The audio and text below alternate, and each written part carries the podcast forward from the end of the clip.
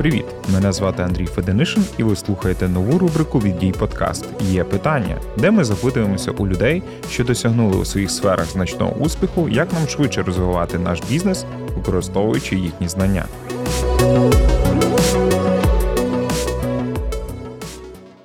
Сьогодні у випуску зі мною Любомир Остапів, партнер iPlan.ua, засновник соціального проекту Сімейний бюджет на Ютубі. Обов'язково туди підписуємось. Автор книг Любов та бюджет і Малюк та бюджет. Е, він здобув ступінь Executive MBA в Києво-Могилянській бізнес-школі. І нещодавно він став співавтором курсу на платформі Prometheus е, особистий та сімейний бюджет де теж варто підписатися. І я думаю, що сьогодні е, Любомир вас більше переконає в цьому. Привіт, Любомир. Та всім доброго дня, дякую, що запросили. Скажи, дуже багато людей рекомендує насамперед почати з обліку власних фінансів. Та? Ну, тобто, є купа апок, є Google таблиці, є Excel таблиці, все, що тільки не хочеш. Е, Скільки раз я не починав, є одна біда. Розкажи, як це все ж таки робити регулярно і як переконати себе, що ця діяльність принесе мені купу грошей? Так, це е, хороше питання, бо я сам дуже давно веду цей облік. Ми навіть з дружиною брали відпустку і рік його дивили, потім повернулись. Тому, як кажуть, е, собаку на цьому з'їв. Я порадую наших слухачів, мабуть, що не всім і не завжди потрібно все це так вести. Я щиро вірю, що потрібно кожній сім'ї раз в житті хоча б мінімум три місяці вести. Щоб отримати просто відповідь на питання, куди ж такі гроші йдуть. Як кажуть, не розказуй мені, які в тебе там життєві пріоритети, покажи свій календар, свій бюджет. Тому от три місяці обов'язково, деякі люди втягуються, деякі китають. І, в принципі, дійсно, якщо людина ну, має і такий спосіб життя, вона розуміє, скільки вона тратить, і головне, вона відкладає, скільки вона хоче, ну, то може і не потрібно вести, тому що це все-таки витрати часу зайві. Е, от я можу сказати, що для мене великим секретом останніх так років трьох це є автоматична синхронізація з банками. Тобто я маю мобільний додаток, е, він затягує з кількох банків е, і не тільки мої, а й дружини картки. І ще й сам знає, там, що уклон та Uber то таксі. А сільпо і новус це продукти. І відповідно вже поділіться цим додатком, щоб ми знали, е, що рекомендувати людям. Е, їх є кілька. Е, я користуюсь ZenMoney і робив на YouTube огляд. Також є ConKeeper, Spendy, ну і ще парочка Moneyfy, таких хороших. І все-таки ми в 21 столітті, мені видається, що на мобілці це зручніше вести. Ні, ну є фанати, звичайно, Google таблиці і Excel, е, їх нікуди не подівати, але в принципі давайте рухатися спільно з прогресом. В принципі, ми дуже би хотіли цього. Е, Насамперед, е, нас слухають багато молодих підприємців чи тих підприємців, які е, вже з існуючим бізнесом і вони шукають способів, де то дістати цей омріяний бюджет чи паливо. так? І одним, напевно, з тих речей це є заощаджувати але перед тим, як знайти ті непотрібні покупки. Ну тобто, це дуже особистісне, чи це якісь є паттерни, які допоможуть мені їх виділити і віднайти в моєму бюджеті? Ну, ми маємо розуміти, що велика частина бюджету це фіксовані трати. А, Є там одна з теорій, їх каже, що їх там ледь не половина, на які ми впливаємо мало. Ну, Тобто це там оренда, комуналка чи житло, е, це там одяг, е, продукти і так далі. І не сильно ми там зможемо зекономити за продуктами на продуктах, навіть якщо захочемо.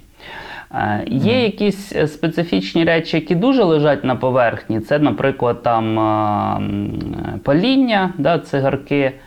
Е, або там, коли людина 5 е, цих кав в день п'є, там кожна 30 гривень, ну якби це теж легко оптимізувати і для здоров'я, для серця буде корисніше ще й до того всього.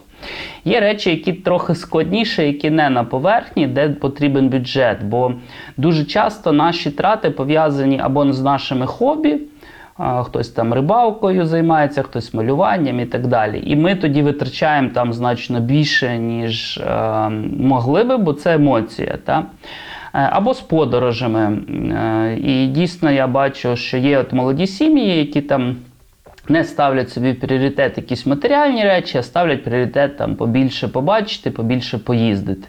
От в них така фінансова ціль.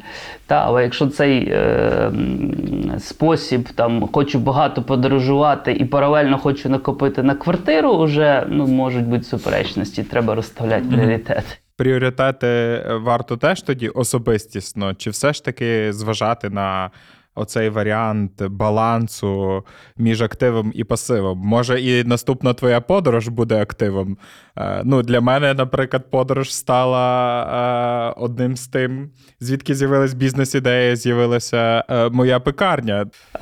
Я за подорожі, сам люблю подорожувати, ем, але от коли ми з дружиною збирали на квартиру, а ми хотіли купити одразу велику квартиру і хотіли одразу зробити перший внесок у всю суму, щоб отримати вигідну ціну. Там, ви знаєте, забудовники знижки дають.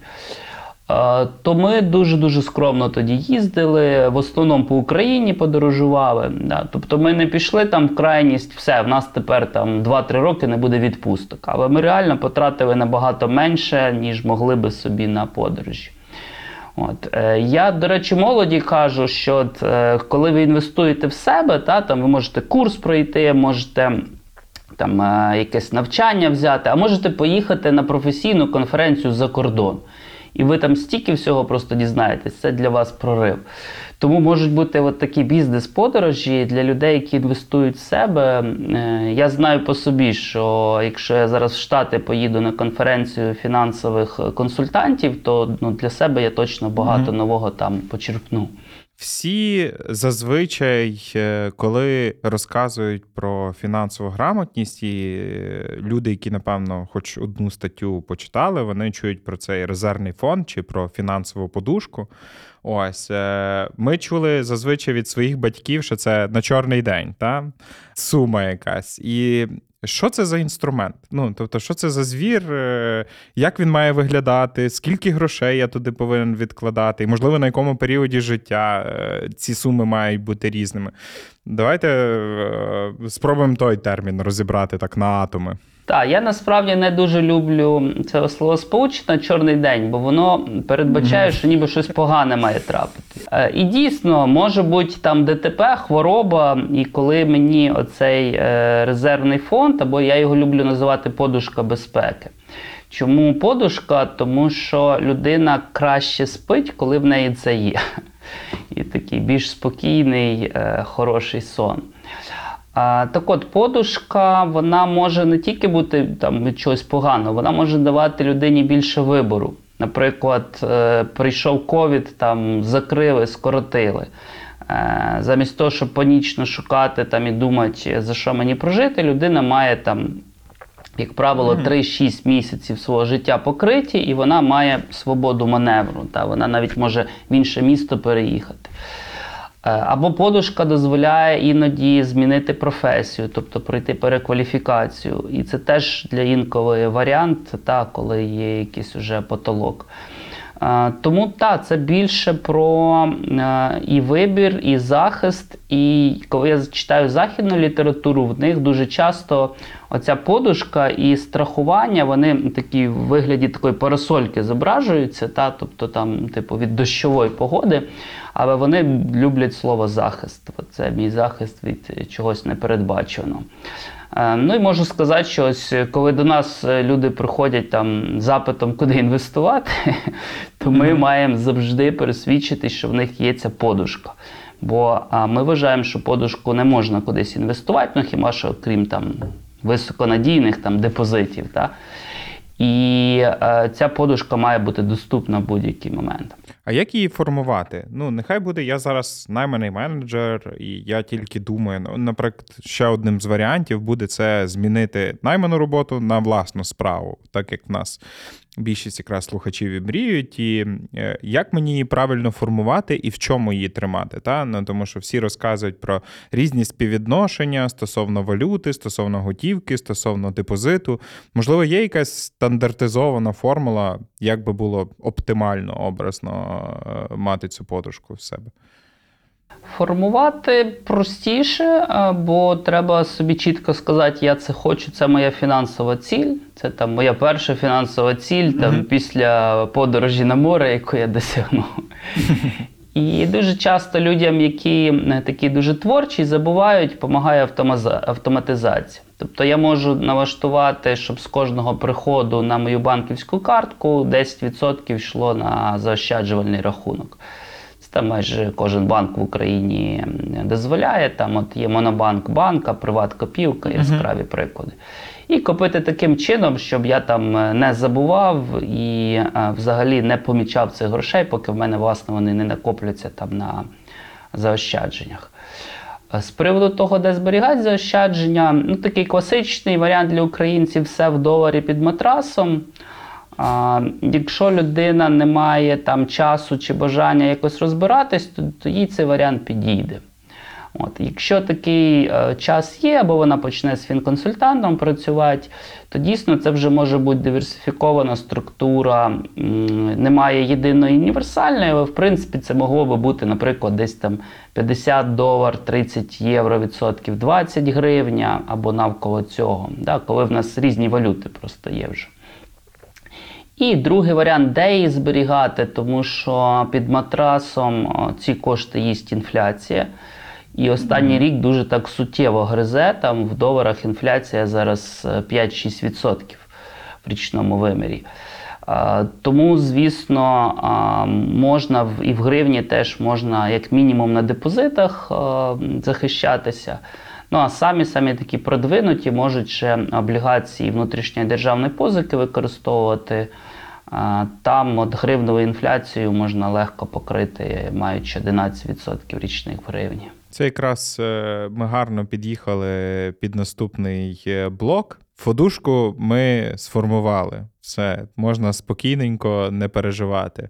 І з'являються якісь, мабуть, вільні кошти, та, якщо ми все ж таки тримаємо себе більш-менш е, в дисципліні.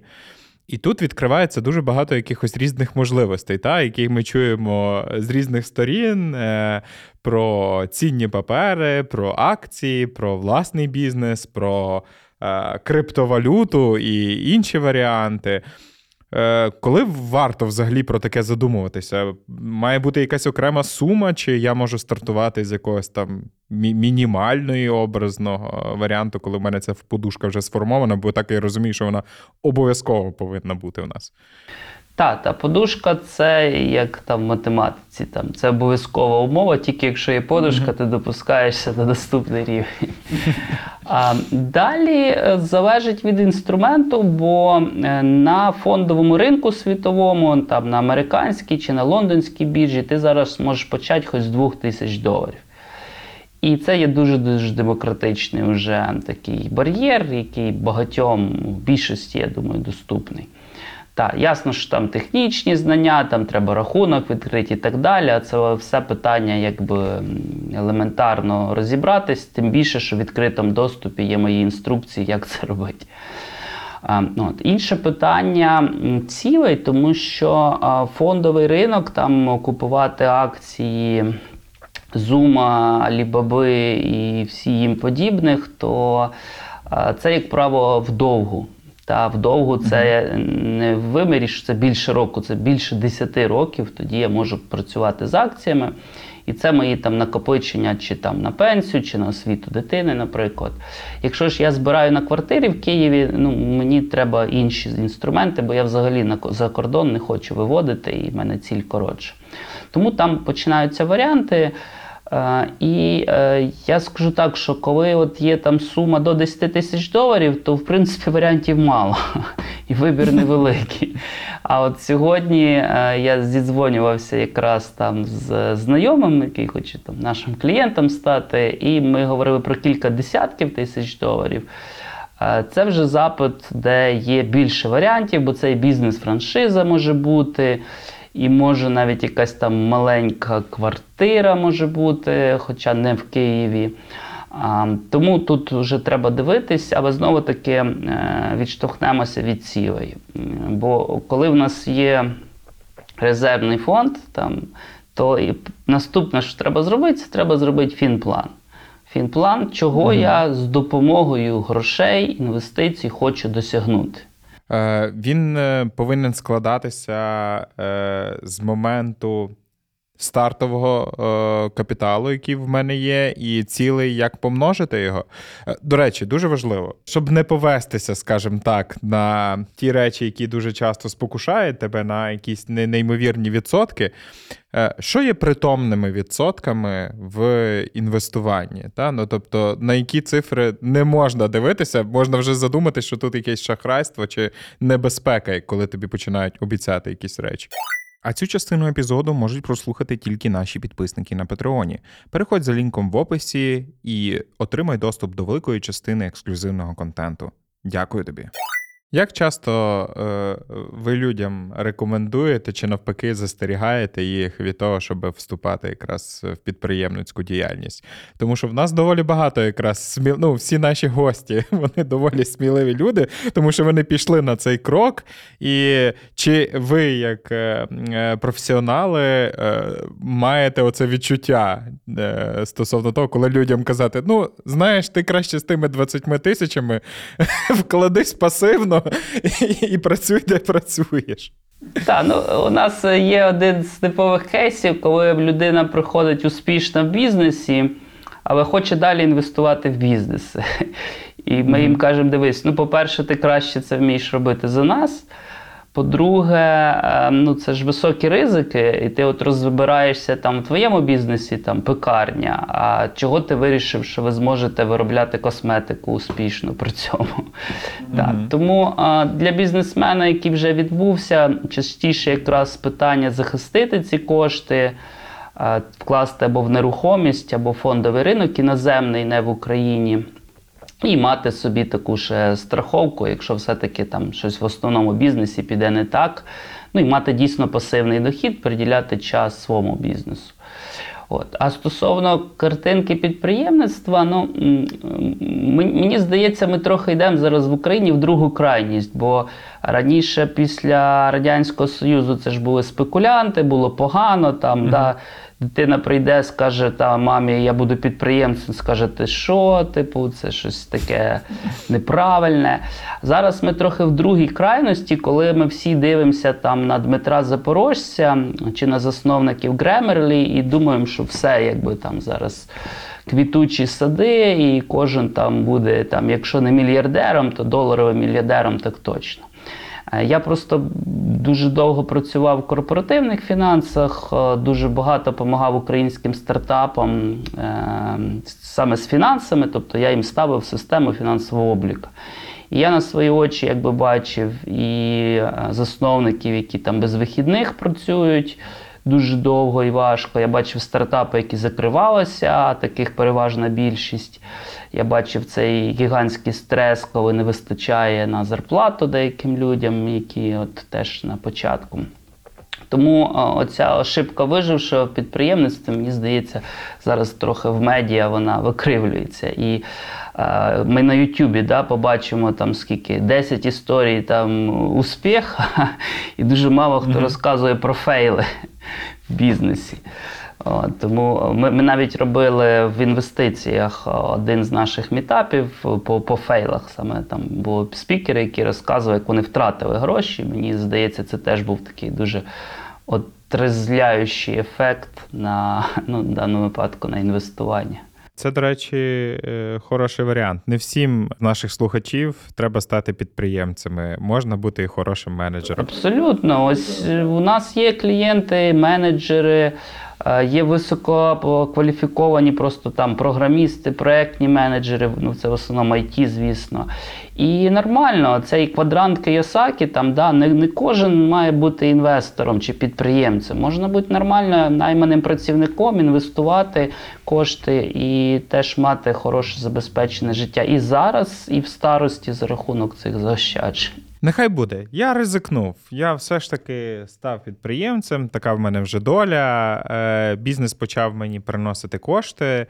І е, я вже раніше навчився е, робити подушку свою е, фінансово, так само своєму бізнесу, і з'явилися вільні кошти. Що ви зазвичай рекомендуєте? Реінвестувати у власний бізнес, чи все-таки шукати інвестиції у нові проекти? Відверто кажучи, до нас люди приходять, коли вони вже не знають, як би їм так і реінвестувати в свій. От. Бо дуже часто та, підприємець шукає, як йому розширитись, як йому вирости.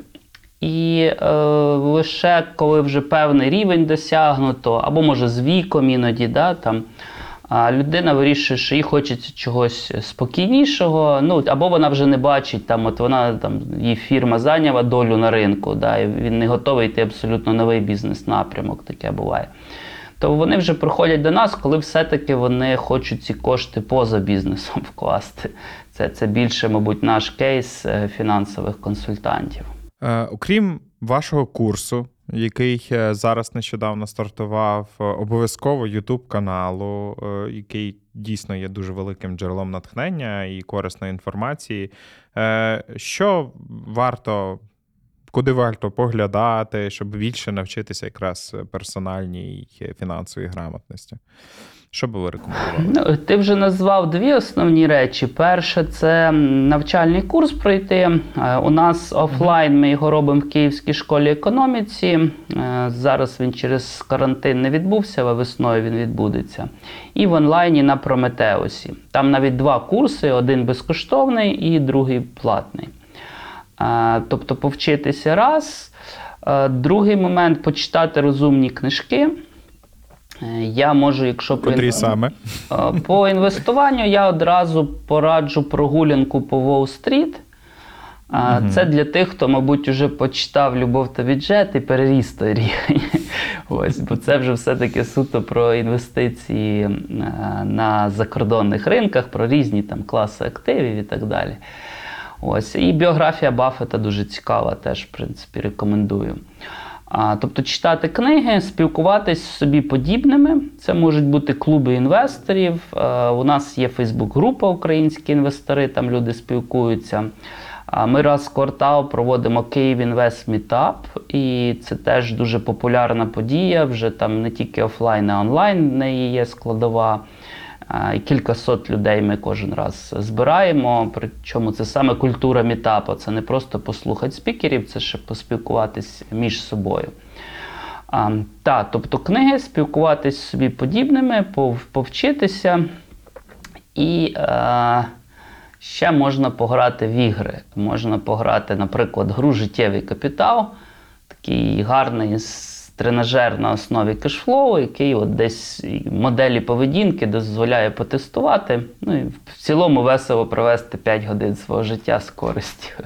Тож давайте підсумуємо. Насамперед наведіть порядок в своїх фінансах, знову ж таки, використовуючи додаткові інструменти, такі як е, додатки, які дозволять багато чого для вас синхронізувати і відкрити вам очі.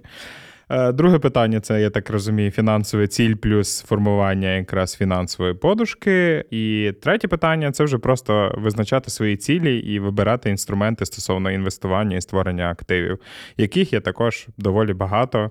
І всі ці речі детальніше ви якраз зможете переглянути на е, курсах е, в Любомира чи слухаючи сімейний бюджет знову ж таки на Ютубі. Е, Дякую, Любомир, за сьогоднішню розмову, що ми коротко е, окреслили для людей, в принципі, з чого можна починати.